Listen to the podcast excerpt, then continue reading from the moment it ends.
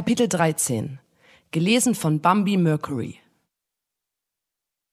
Ich hatte bei Instagram eine Nachrichtenanfrage. Ich habe mir nichts dabei gedacht, weil mein Profil öffentlich ist und ich nutze es, um Werbung für meine Kunst zu machen. Da bekomme ich häufig Nachrichten von wildfremden Menschen. Die Nachrichtenanfrage war ein Video, das nach dem einmaligen Ansehen sofort aus dem Chat verschwindet. Ich habe mir immer noch nichts dabei gedacht, was sowas gang und gäbe ist auf Instagram. Manchmal senden mir Menschen Videos von anderer Kunst, wenn sie dabei an meine denken müssen. Ich klicke also auf das Video drauf und sehe einen Typ, der seinen steifen Penis auspackt und auf einen Tisch vor sich legt. Dann ist das Video auch schon verschwunden. Ich fühle mich irgendwie erniedrigt und machtlos.